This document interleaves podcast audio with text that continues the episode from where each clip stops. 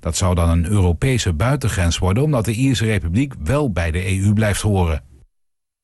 De meeste partijen in de Tweede Kamer steunen het omroepplan van minister Slop voor de media om NPO 1, 2 en 3 tot 8 uur 's avonds reclamevrij te houden en de uitzendingen online helemaal. Ook kan een omroep met minder leden in het bestel komen als nu het geval is. Verder moeten omroepen meer samenwerken, ook met partijen van buiten. Volgens Slop kosten de reclameplannen de omroep 60 miljoen euro. De regering wil dat voor 40 miljoen compenseren.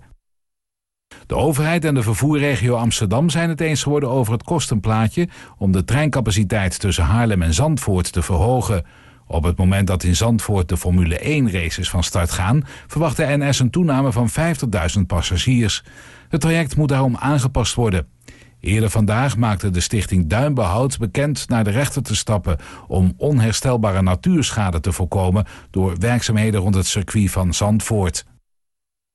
Het weer, af en toe regen, maar vannacht kans op mist of dichte mist. Minima van 11 tot 15 graden. Tot zover het radionieuws.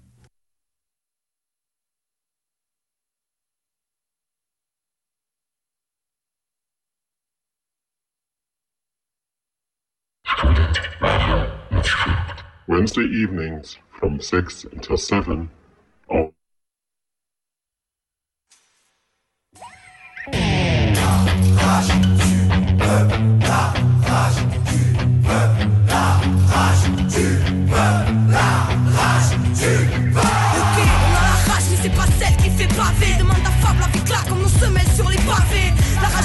de vivre en travers. La rage gravée, puis bien loin en arrière. La rage d'avoir grandi trop vite. Quand des adultes volent ton enfance, pas imagine un mur et un poli la rage. Car impossible, et cette paix t'en voulu la rage de voir autant de CRS armés dans nos rues. La rage de voir ce putain de monde s'autodétruire et que ce soit toujours des innocents au centre des tirs. La rage, car c'est l'homme qui a créé chaque mur, ces barricades et de béton. Aurait-il peur de la nature, la rage Car il a oublié qu'il en faisait partie des harmonies profondes. Mais dans quel monde la colombe est partie? La autant balafré par les piquants des normes. Et puis la rage, ouais, la rage d'avoir la rage depuis qu'on est mort. On restera debout quoi qu'il arrive. D'aller jusqu'au bout et là où veut bien nous mener la vie. On pourra plus taire ni s'asseoir. Dorénavant, on tiendra prêt parce qu'on a la rage, le cœur et la foi. On restera debout quoi qu'il arrive. D'aller jusqu'au bout et là où veut bien nous mener la vie. Rien ne pourra plus nous arrêter. Insoumis, sage, marginal, humaniste ou révolté. La rage, parce qu'on choisit rien et qu'on subit tout le temps. Et vu que leurs choix sont bancals, et ben tout équilibre le l'irréparable s'entasse depuis un bout de temps. Car qu'est-ce qu'on attend pour se mettre debout et foutre le bouc La rage, c'est tout ce qui nous laisse, façon, tout ce qui nous reste. Car combien des notes finiront par retourner leurs vestes La rage de vivre et de vivre l'instant présent, de choisir son futur libre et sans leur cri d'oppression. Car c'est la merde et que ce monde y adhère. Et parce que tout leur chant OGM stérilise la terre. La rage pour qu'un jour l'engrenage soit brisé. La rage, car trop lisse vérité sur leur écran télévisé. La rage, car ce monde ne nous correspond pas. Nous nourrissent de rêves pour placer leur rempart. La rage, car ce monde ne nous correspond pas. Où Babylone s'engraisse pendant qu'on crève en bas. On restera debout quoi qu'il arrive. D'aller jusqu'au bout et là où veut bien nous mener la vie. On pourra plus taire ni s'asseoir. Dorénavant, on tiendra prêt parce qu'on a la rage, le cœur et la foi. On restera debout quoi qu'il arrive. D'aller jusqu'au bout et là où veut bien nous mener la vie. Rien ne pourra plus nous arrêter. Insoumis, sage, marginal, humaniste ou révolté. La rage d'y croire et de faire en sorte que ça bouge. D'un Chirac, d'un Sharon, d'un Tony Blair ou d'un Bush. Mais de cris aille s'entourer parce qu'ils n'entendent jamais les cris lorsque le sang coule. La rage car c'est le pire que nous frôlons. La rage car l'Occident n'a toujours pas ôté sa tenue de colon. La rage car le mal tape sans cesse trop et que ne sont plus mis au bout du jour. Tant de grands savoirs ancestraux.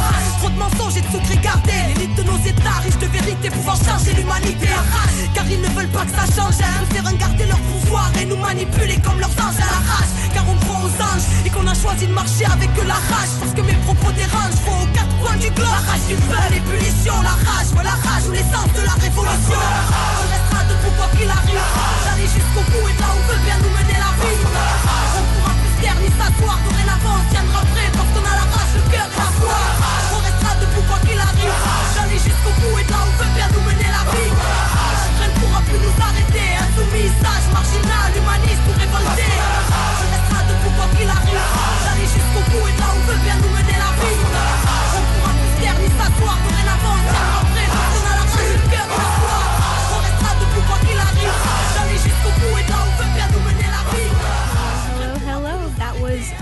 Anna Laraj. I'm Anastasia. Welcome back to another episode of Student Radio Maastricht. Tonight, uh, topically relevant, we're going to be talking about uh, rage. Who is filled with rage? I motion to say students. What can we do with that rage? Uh, channel it into positive change, I think. Um, and that's what we're going to be discussing today. In the studio, I have A, my friend, and Mahil, my other friend. We're going to be talking about being politically engaged as a university student in both the realm of university and then locally.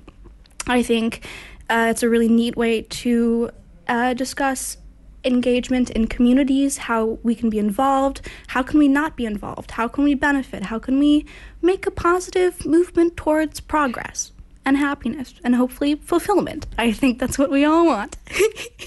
so, um, if I could start the conversation by asking what are some ways we as students can be politically active? Big ways, small ways. Why is that a, why is that an important thing? Okay. Hi, I am A. Thank you so much for hosting me on the radio. Of course. Thank you for having me host you. Okay, what was your question again? So, just what are ways students can start being active? So, p- context I'm a new student in a new city. I've never been here before. Maybe I haven't been involved in like high school or uh, my own community at home, but I want to start making connections and making uh, uh, having new experiences and broadening my my personal worldview. How do I do that? Okay, uh, generally speaking, I think it starts with two things activism just as a concept. Mm-hmm. Maybe we should try to define it first or clarify it. We can put a pin in it. Yeah. Um, basically, it's two things. The first is knowing that the world is messed up, that there are things going wrong in the world. The second is having a belief that you can actually change them. One without the other doesn't make any sense. If you think the world is going fine, then you don't need activism. And if you think that the world is going in a really wrong direction, but you can't do anything about it, then you also will not have a situation where activism can emerge. Mm-hmm. So, really, both are very intertwined. The process of understanding what's happening and developing hope to, to change it, to do something that is better. Um, of course, for the context, every student has a very different context. It also depends on the city. Some cities have really huge movements where students can easily participate or go on a demonstration or something. But in a city like Maastricht, it is very important first for students to understand their context because there's not much happening. So they are very likely that they will be initiating actually something because there isn't much going on, to be honest. Which means that they need to have a decent or at least close to that understanding of history and how Yeah. we ended up here, how people before us tried to bring about social change, and how society works basically, so that you will not spend time doing activism in vain, basically, because if you don't understand how things are operating, you will not be able to. The next step, and I wouldn't want to say the next step because it's learning about history is a never ending process, mm-hmm. but at some point, I think you develop the idea that an action needs to be taken, an idea has to be put into practice. My favorite philosopher says, uh, philosophers have interpreted the world. The point is to change it. And you don't need so much action without theory, while you don't need a lot of theory without any action. So at some point, students develop interest in a certain cause that is also relevant for their town. So let's if we talk about Maastricht, we have a problem, let's say, with student loans or with so much stress over the professors, or recently also the new environmental movement has been emerging. So they can already look at pre-existing movements that interests them and see what they can do with these movements. Attend demonstrations uh, get together and talk about it. Uh, reading circles are exceptionally vital for activism. You need to maintain reading circles where you get introduced to revolutionary literature but also different kind of ideas that you will try to implement at some point in your local context. And I think I think there's a scholarship aspect to a lot of things, not just political engagement, but I think with political being politically engaged, I should say, there's a lot of things you must know. I think there has to be a context of understanding, once again, like you said, where you are. What is the history of that space? Like, what is the history of this location? What is the history of how um, of how bureaucracy works here. What are the what's the history of um, activists activists past? Um, like what movements have happened in order for us to come to the place we are? Because I'm just repeating what you said, but I thought it was a brilliant point, and I don't think I hear it enough. But you can't. It's so detrimental to start behind when you could be starting starting at a point where you can actually make momentum. You know what I mean? Yeah. So I hit the microphone. Sorry, to everybody. it's okay. Yeah, yeah, and I think um, AJ made some really interesting points um, there because um, when you talk about activism, it can take a lot of um, different forms, and I think a lot of people who maybe aren't very uh, politically inclined already or very engaged in this process, they uh, they might feel this responsibility or this this almost insurmountable you know thing in front of them and they almost feel like they don't know where to start or it seems like there's a lot of pressure on them. And i think changing that perception around that and that you can start with small steps and you can start with um, yeah small scale things and, and build it up i think that's very helpful especially for a lot of students who like i said aren't already involved in that process. But yeah i think a touched a lot on that I mean, it certainly looks very overwhelming for an individual person that got recently introduced to the topic to hear scientists saying that we have 12 years left, to see uh, a lot of uh, far right and fascist leaders rising in, you know, supposedly democratic countries, to see wars ripping off the Middle East from Morocco all the way to Afghanistan and everything in between. It can, it, it would really look overwhelming and it has always been overwhelming, but the vital point is that I can't, but we can. And if everybody understands that, I think it will, you know, enhance our capacity to bring about positive change. And that that's how it has been happening. It's not a speculation. That is how women got to vote. That's how slavery got abolished. That's how we got Saturday, uh, because the workers, fought Workers' and went on strike to actually get the Saturday. That's how we got the eight-hour working day. That's how we got children out of the factory in Europe. So it is about struggle. It's about collective struggle. Very much so. And coming back to the song, like there is so much anger, and there's so much viscerality in how people experience the the traumatic and the unjust things. And the challenge is figuring out a way to organize that anger into something that can move something forward or make something new or produce a new outcome that is beneficial and better for everyone. And I think I think there's a lot of steps that need to happen before you can like even get there. Like there's a realization that needs to happen. Like myself like i, I experienced this recently. I was just like wow i'm so angry all the time. Now what i have i have that first step of like okay this is an acknowledgement. Things are kind of bad all the time. What can i do and how can i do it? Where can i put this energy? Yeah, and I think there's a step there in that process where a lot of people do one of two things, and that's either switch off from the negativity and disengage, especially coming from America. I think there's a lot of people I know who they know it's a bad situation, but they just c- can't be bothered to keep up with it on a daily basis because yeah, it is a lot to keep up with. But I think the importance is to to let people know that it's important to become involved and that turning away while it might feel good, you know, in the long term, you're still going to be around that negativity. And yeah, there these things are real and they impact real people. Mm-hmm. And in the long run, it's so fulfilling to be part of this movement and parts of organizations that are doing good things. And I think it's important to inform, especially younger people, about that because it can feel so overwhelming. And I know I've been in that place before. And uh, going to marches the last few years in Maastricht for climate reform and seeing it's all the little things too. I mean, if you can call it little, but I don't know. But a lot of the Albert Heijn protests, even over plastic in the Albert Heijn, Yeah. those things, you know, they some people may even call them trivial or say, what does that matter in the large scale when there's these big companies polluting the environment? But it's important and it, it feels important as well. And you know that you're being heard as well because, especially in Maastricht, there's a lot of energy around things like that.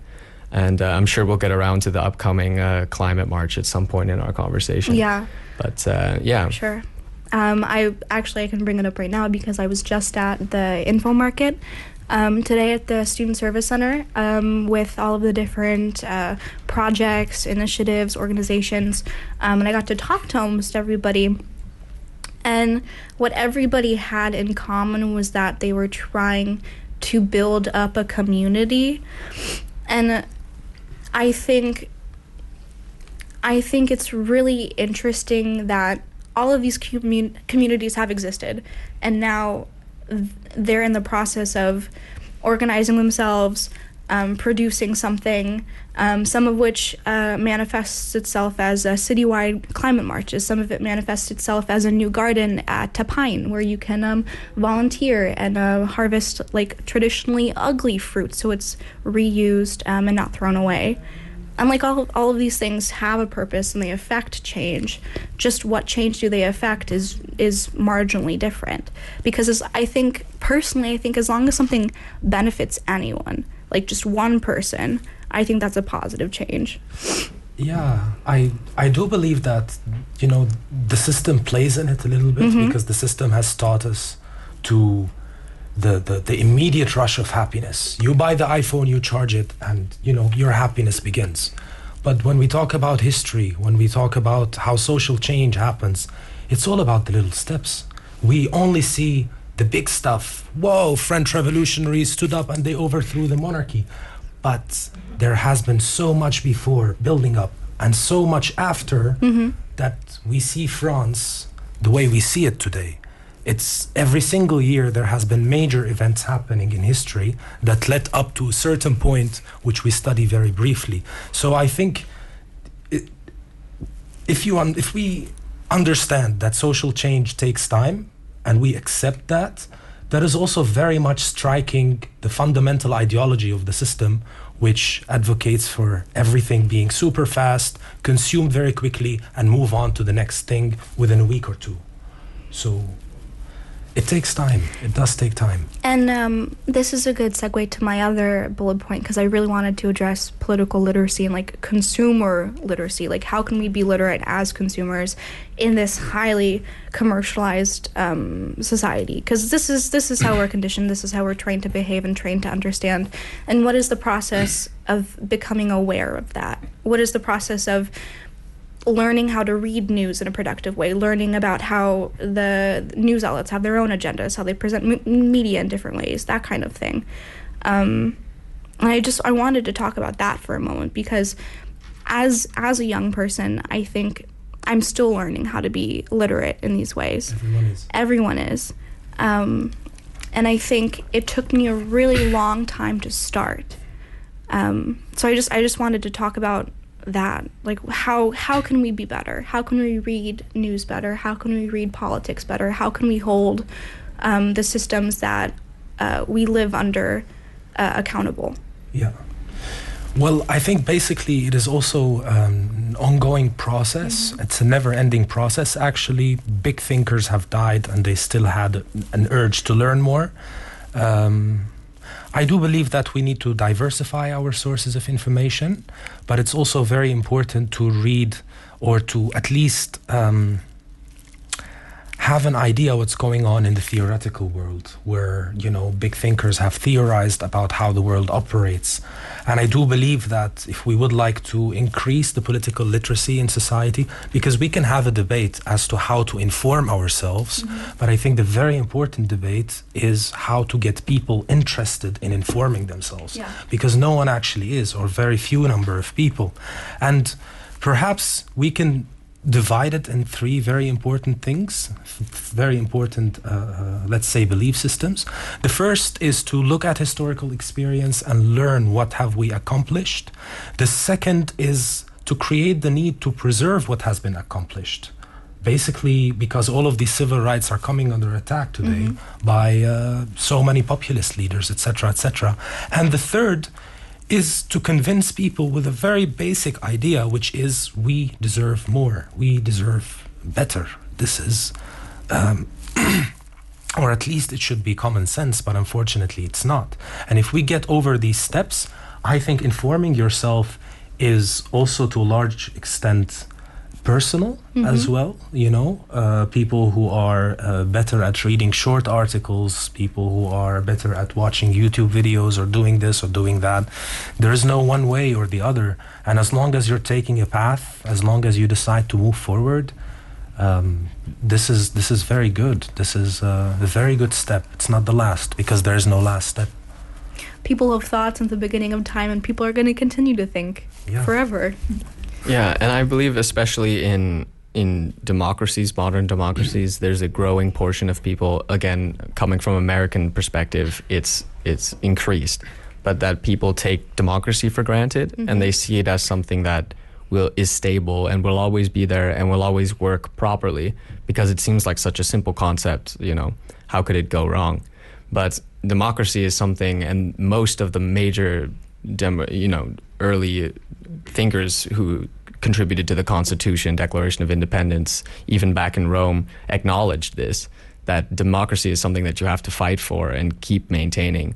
And there's always more to fight for. Like it's something that must constantly change. And I think many modern democracies struggle with that now in sort of a state of stagnation and a rate of change that is unacceptable, especially in the face of a lot of crises we're in, in terms of climate change and the migration crisis. And you know, this is a time where we need to take action, and where we have more resources and information than ever to take action on things. Yeah. And uh, we get bogged down in awful discourse and things like that. And yeah, I mean, they're they're difficult problems, but uh, they're problems that we can that we can get over with proper education and political engagement. I certainly have to agree with you. I mean, uh, indeed, there is a general this general idea that democracy is a given, um, and the important question is what type of democracy are people talking about? Because people did not develop those ideas out of the void.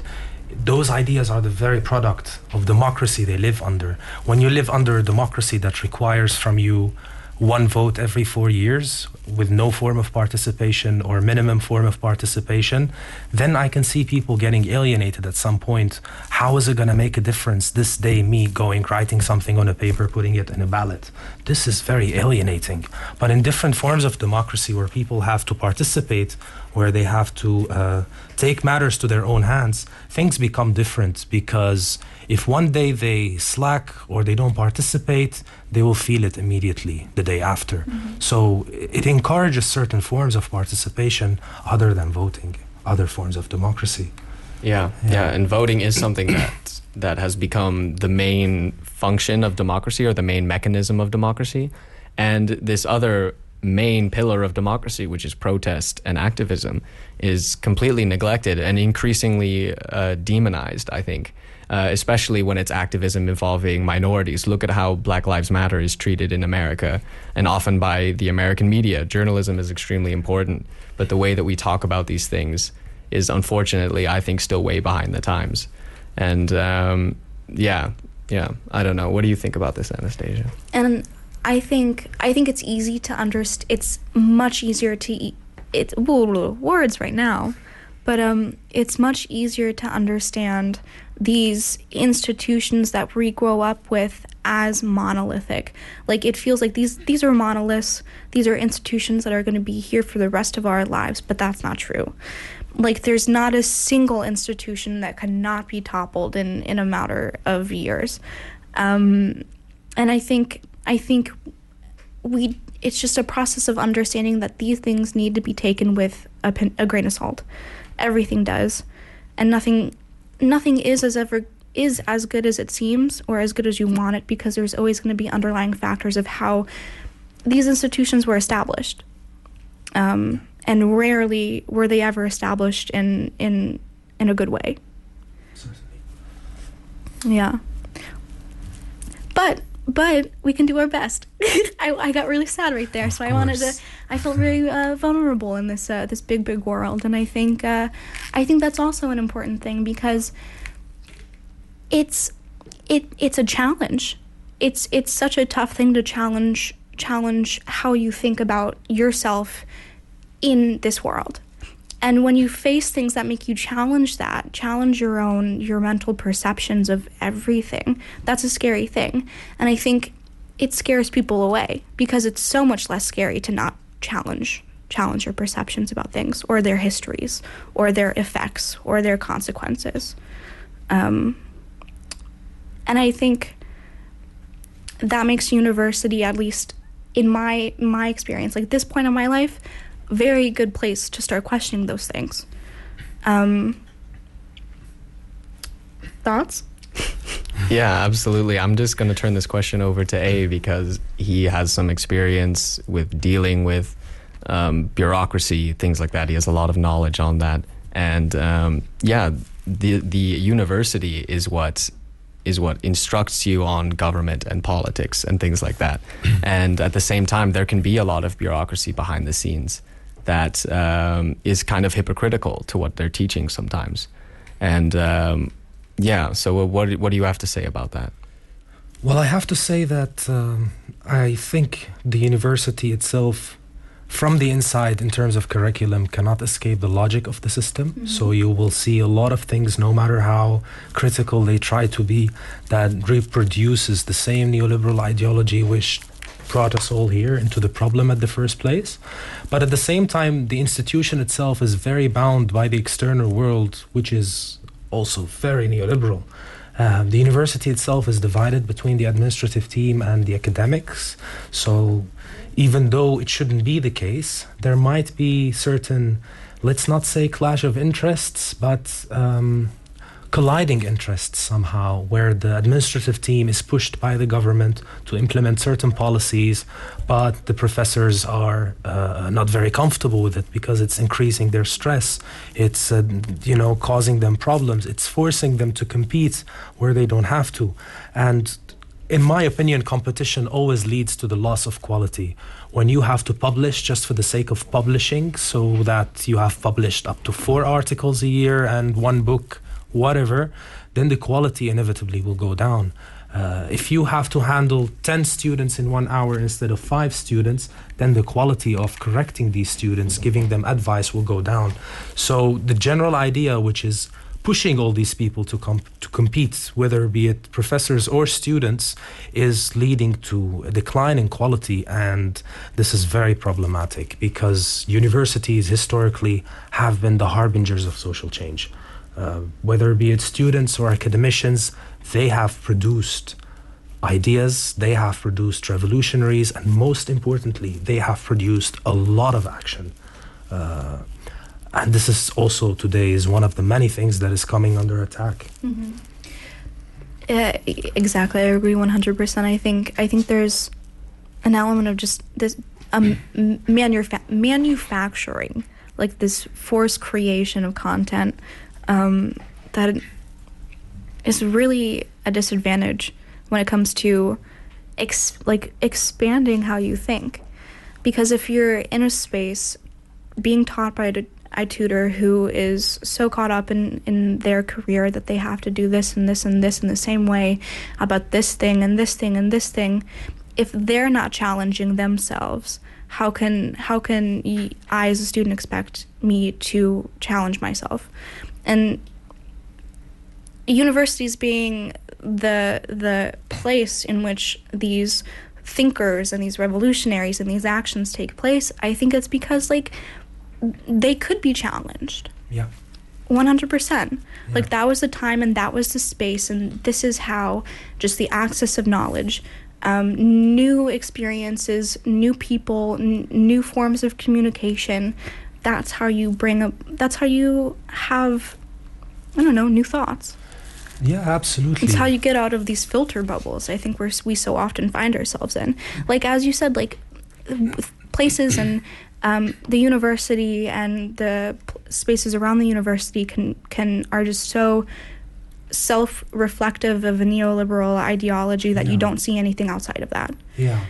It becomes such a bubble and you can't pop it. Yeah it's all about efficiency, maximizing the outcome, mm-hmm. and you know preparing students to be ready for the labor market. Just like a factory, actually, it becomes the same yeah, logic as the factory, manufacturing all these students. And what it's actually doing, it's really killing the purpose that people have because I do believe that capitalism, the capitalist system, has taken away so many things from us. But the most important thing they took away from our generation is the capacity to dream.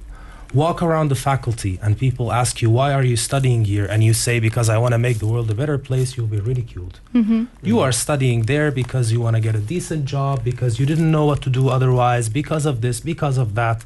And the same goes for unfortunately, a lot of professors who feel at some point that we're caught up in this giant capitalist machine, we cannot make our way out, and we just need to make a living and continue to survive. And it, it is it is certainly killing the purpose in all of us. Oh boy.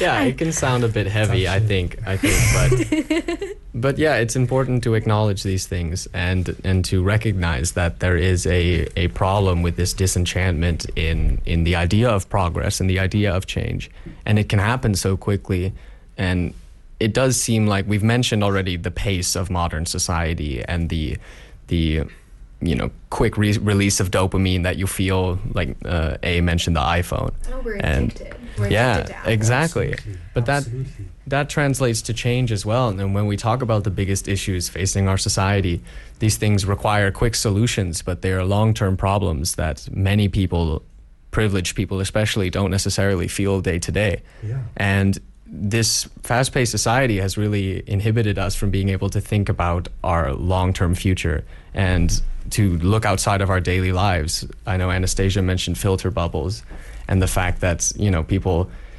A lot of people still say, unfortunately, to this day, like, I don't see a difference outside. You know, in winter it's still cold. So how can you say global warming? And it's that close minded still. And that's incredible, I think.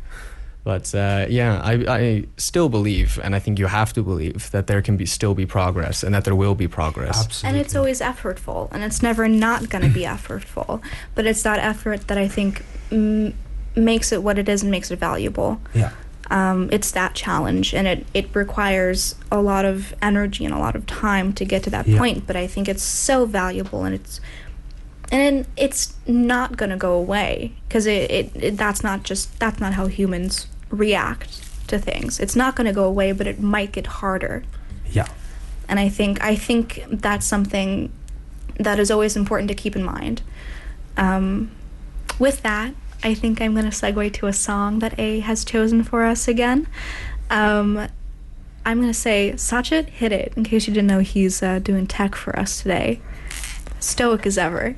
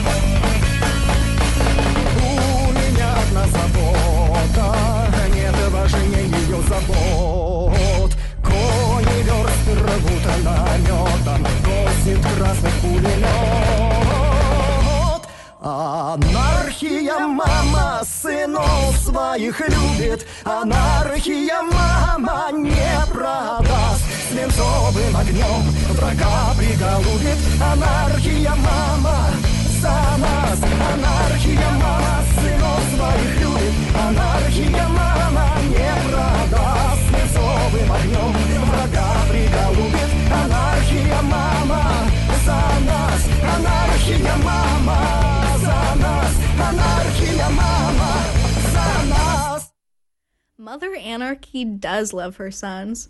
Um, I believe that was a Ukrainian little uh, rock anthem. Was that Yeah, right? The Ukrainian, Ukrainian one? Um, but the song is called Mother Anarchy Loves Her Sons, and I think she definitely does. She really does. Alrighty, so next on the talking list, I think um, I wanted I want to expand more on hmm so much to talk about, and I'm really I'm really enjoying this conversation with you guys. I just wanted to say that right now, um, but I think how can we function as ooh squeaky? Um, how can we function as active citizens? both within the university and outside. And I want to take this from a very international perspective, being as we aren't, like, eh, with the exclusion of Mahil, we're not citizens Yeah. in the traditional sense. Yeah. But we're here, we, eat- we shop at the same grocery stores, we, um, we pay the same housing taxes. In those ways, we do, we exist in this community. What does that make for us? How do we still have the same right as do we still have the same active citizenship obligations is that a question i can ask Yeah, of course. It's a very interesting question, and I do believe that the question embodies certain um, counter narrative to what so many nationalists argue that you're coming to this country and you want to tell us how things should be done. But as a matter of fact, the problems that are facing the world today are, per definition, international. No, they're not international, they're actually anti national because they require transcending all borders, transcending our normal conception of things. So I do believe that if you're a human being, you have as much duty wherever you are to uh, try to contribute, to try to bring about the positive social change that we all hope for. Um, it is really difficult for students to be engaged in Mhm. activism certainly um, one of the many many things is basically because of the you know the time management issue and stuff like that. I don't want to scare people off but it's only going to get worse. That's the whole purpose of the capitalist system. If you don't have time now to become active you'll never have time to become active. You actually have to make time for activism which also shouldn't be alienating. You should like what you're doing. So select your battles because you cannot fight on all fronts.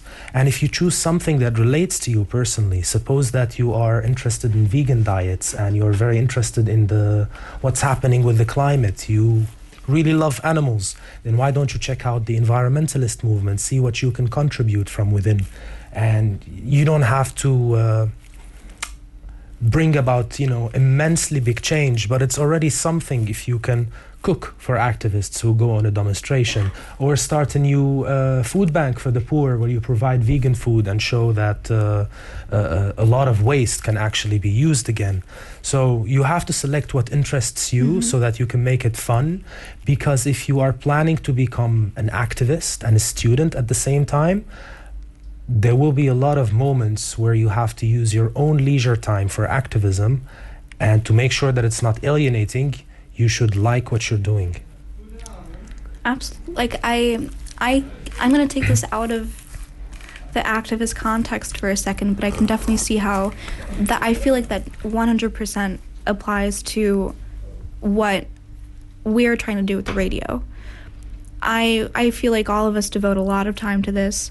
It's it's a project that's been in the works for over 2 years and finally we've gotten to the point where we've worked and now we have the platform where we can raise students' voices to the point where like people can listen. And it's not that there never has any never not a, a so many double negatives, but people have always listened to students, but I think there's always so much more you can hear. And I really wanted this platform to be a space where we're all different. We all have different things to say, but all of those things carry their own weight and they always apply to someone. And someone can hear something and really resonate with that. Certainly. Um, and you have to find enjoyment in it because if you're, even if you're being active in your community, but you're not happy, there's no fulfillment in that. Yeah. There's none whatsoever. And I think just because you're doing something doesn't mean you're going to be productive. That is correct. That is correct. And you really need to um, see what appeals to you because if you're trying to create a better world, then I must say that a better world doesn't only consist of activists. You really need everybody on board. You need musicians, you need uh, uh, doctors, you need lawyers, you need engineers, you need uh, all kinds of people, a mosaic of people, so to mm-hmm. say, everybody doing their own part. And throughout traveling in Europe and seeing how a lot of activists operate, you do see people that are very informed and they are standing behind the cause 100%, but they're passionate about music. That is their passion. They show up to demonstrations and they play music. They host certain events where they play music, they collect money, and they use these donations for decent causes. It's not only activists that are doing politics, everything is politics, including what this radio is doing, basically. Uh, so you should host me often. Well, we're Very- having a great time right now, so I really hope smooth that we one. can have you on. Nice one, eh? But I, and that's also a fantastic point that I, I really want to address. Everything is political. No matter how hard you try not to make something political, it's gonna be. Yeah. And even the fact that you're trying to nullify those political implications, that's a political statement because you don't want something heard. Yeah. Um, it's it's nuts, completely nuts. So everything we do has implication have implic- has implications to it, and whether we understand that or not, it doesn't mean that they're not there. Absolutely. The fact that you don't want to be part of it doesn't mean that it's not going to be part of your life. Yeah, yeah, one hundred percent. There are a lot of things I don't want in my life, but that doesn't mean they're not there. That doesn't mean I have to. I can't. I have to avoid them for the rest of my life. Nor can I. Do I have the ability to? These are things we.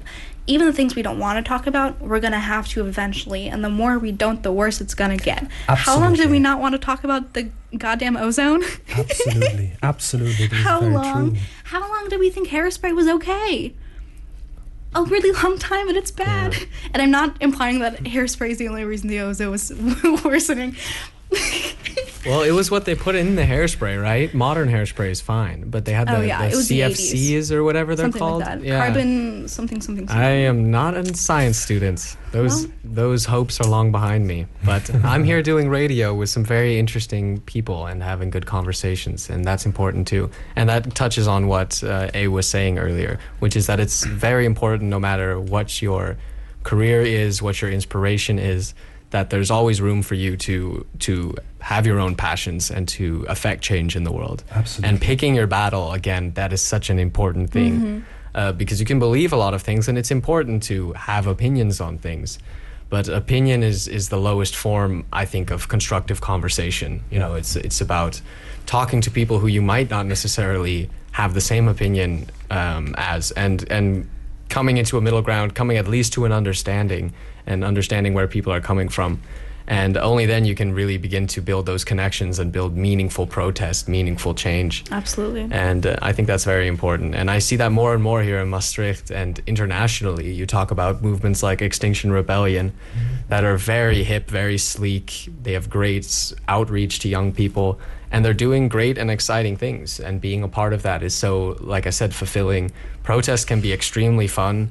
Uh, it, it can be extremely inspiring and fill you with a lot of with a lot of pride, and it's it's very constructive. You know, protest isn't always it most often is not beautiful, but it, it can also doesn't always have to be a bad thing. Yeah, it, it it embodies its own form of beauty because we also hear this argument very echoed around a lot of social movements, be it Extinction Rebellion or a lot of movements of libertarians or socialists, that these people are doing it for fun.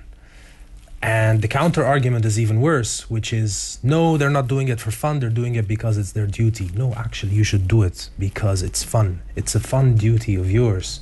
Uh, those kind of activities should not be alienating, basically. There is no problem about enjoying being on a demonstration, it is actually decent. Because under capitalism, you will either enjoy extremely fake stuff like consumers and this or or many other stuff that are just you know really trivial not doing anything to make a world a better place or you can enjoy being on a demonstration. You can enjoy talking to people. You can enjoy reading a theory book. So enjoyment is a big part of it. I i certainly believe so. I enjoy doing activism Yeah, and I think a lot of activism also, and again, this is from the perspective of people, and I know a lot of them who are resistant to this idea, and they feel like other people are putting the blame on them for something. They feel, for example, that the whole vegetarian vegan movement, they say, "Don't blame me for for the meat industry. Don't blame me." but that's that's such a, I think, one-dimensional way of looking at it. It's it's not your fault, but it is your responsibility, and it is your situation. Certainly. And again, as Anastasia mentioned, you have bad things in your life and they're there just like we have bad things in our world and they're there and it's so important to acknowledge that and uh, to take that in into consideration into your daily actions and i think small movements can be just as meaningful as large movements because your Yeah. daily mood your daily disposition Yeah. and your your large scale opinions are formed by small actions and small it's, thoughts It's the amount of love in something. If if you're happy doing something, like if you're happy making your vegan oatmeal with uh, soy milk every morning, yes, power to you. Like take that money from the dairy industry; they don't need it. And if you're just as happy organizing a large scale citywide march, yeah those things carry weight to them. Yeah, absolutely. You know, every single change, every single tiny change can be a positive change. And we need to find a way to address those people that are getting very triggered when a woman says, A man harassed me, and they're like, Not mm-hmm. all men, and they immediately get on a defensive mood. Or when, you know, they talk about how cis people are not very considerate with, you know, gender minorities, and they get immediately triggered.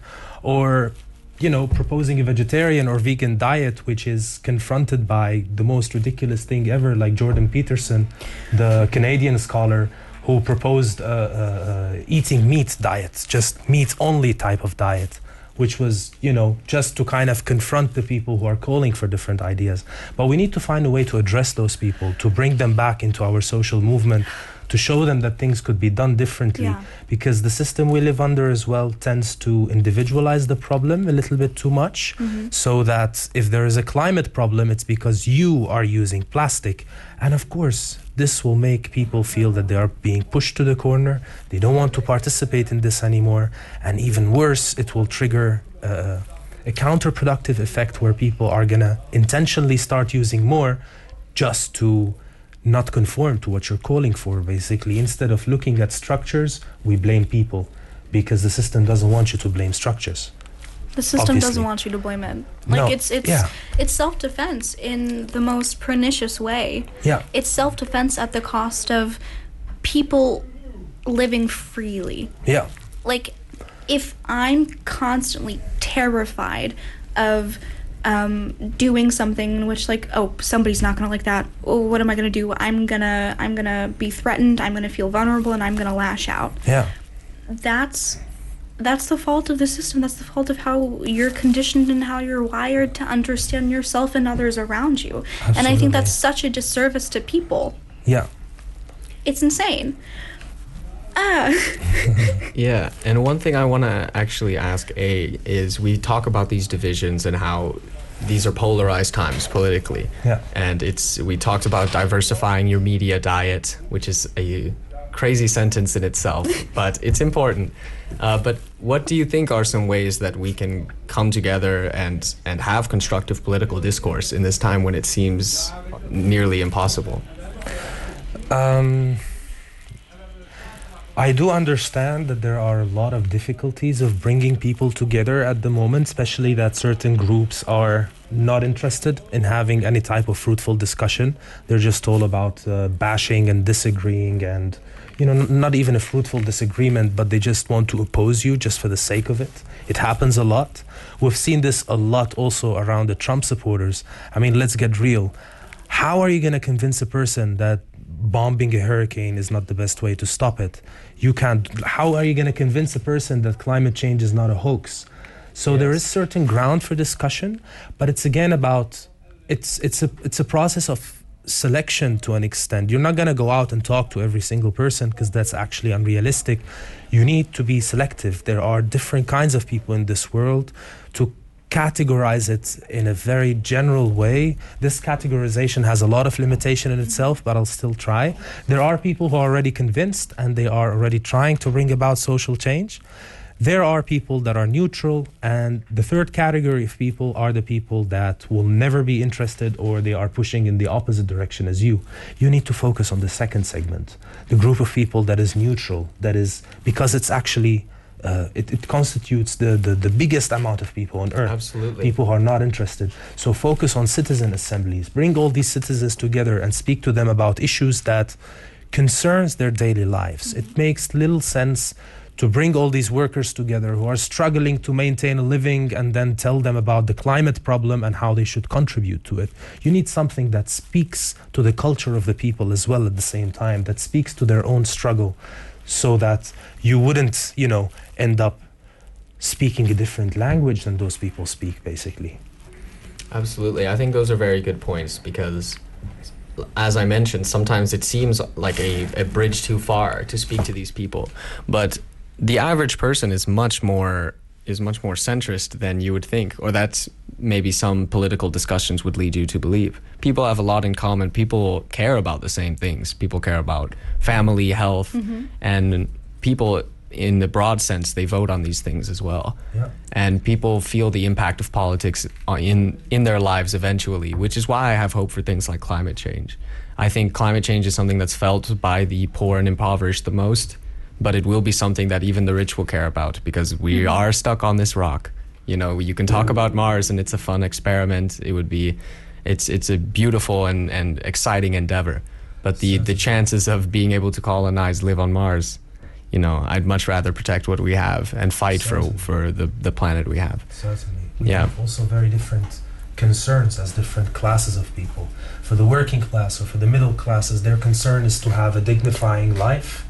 But for the rich, the main concern is not a decent health insurance. They already have that. They have, you know, so many yachts, etc., etc.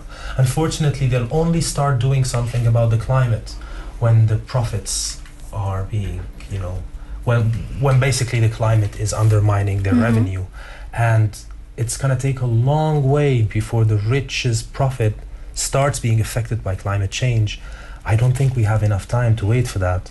So we need to mobilize ourselves uh, and focus on our own, you know, social class, the people that share the same interest with us basically. I do think that what for example bernie sanders is doing in the united states is a very interesting job. He's not running around corporations trying to convince them with something. No he's showing up at schools. He's showing up at you know so many local centers local community centers to talk to people to raise awareness about those issues. And one of the most interesting points he raised is that what the Republicans, for example, are trying to do is to divide people, to divide people over certain issues that are not very important, so that the discussion becomes about recycling your plastic instead of the, the, the multinational corporations who are dumping tons of plastic in the ocean. It's very important to create that situation because if we all share the same basic human needs, there wouldn't be a Republican Party in the first place. It is there to convince people that they have different needs while we actually all have the same. And I think I think it's all empathy. I think it's about listening and understanding because it's scary to empathize with Yeah. someone that you maybe you feel too closely with. Yeah. Maybe you see things you don't want to see in yourself with someone else. Maybe maybe it's making you face a realization that you've tried your whole life not to face and I think empathy is always going to be the key to figuring out things like this because once we can empathize and sympathize and work together and lift each other up that's when we can have good things Absolutely. for everyone Absolutely. and I'm running short on time, so I have to wrap things up. But I just want to say, A, thank you so much, Machil. Thank you so much. This I has been a appreciate it. fantastic conversation. I hope you've enjoyed it. Um, quickly, I want to say on topic. Um, September 20th, there will be a climate march in Maastricht, Yeah. starting on the Vrijthof. Um, check Facebook, keep updated, participate, please. it's gonna square. be a fantastic time. Um, just pay attention, be involved, talk to people. engage in encouraging and fulfilling ways. Be yourself. Absolutely. Love your life Go because only when you love your life can you like make a positive change. Certainly, yeah, absolutely. Um, Thank you so much for hosting me. I really appreciate it. of course. I would like to send a message to all the audience. Yeah, get out and get engaged. And as I said before, I can't, but we can. Thank you so much for listening. Viva la Yay. revolución. Yay! Um, quickly, I want to say thank you to Code 043 and RTV for allowing this uh, production job. to happen. Big thank Yeah. you. Thank you Um, so much. Thank you guys so much. Thank you for listening. Eight, do you want to lead us out with this last song? Yeah, of course. What's it called? I actually don't know. It's just a video on YouTube, but you can find it on YouTube. It's called Hasta siempre, Comandante Marcos. Perfect. Thank you, everybody. Wonderful. Have a good day. La entrañable transparencia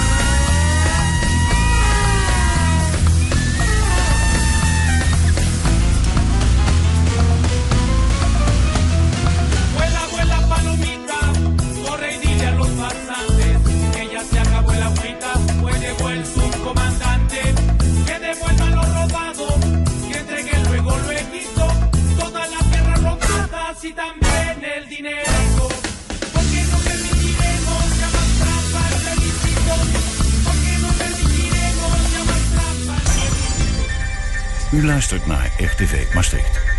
87.5 op de kabel, 107.5 in de ether. Dit is Oost met het Radio Nieuws. De man die veroordeeld is voor de moord op de 12-jarige Danny Gubbels in 2010 op een woonwagenkamp in Breda is vanuit Colombia uitgeleverd aan Nederland en vandaag aangekomen op Schiphol. De Brit werd in 2011 opgepakt in Engeland en uitgeleverd aan Nederland. Tijdens een hoger beroep verdween hij spoorloos en dook later op in Colombia. In juli 2010 zat de 12-jarige Danny aan tafel toen zijn woonwagen onder vuur werd genomen, waardoor hij om het leven kwam. Vermoedelijk was er een drugsconflict met de vader van Danny. In Tallahassee, Florida zijn zeker zes mensen gewond geraakt en opgenomen in een ziekenhuis na een steekpartij in een bedrijf. De verdachte, waarvan niet duidelijk is of het een werknemer van het bedrijf is,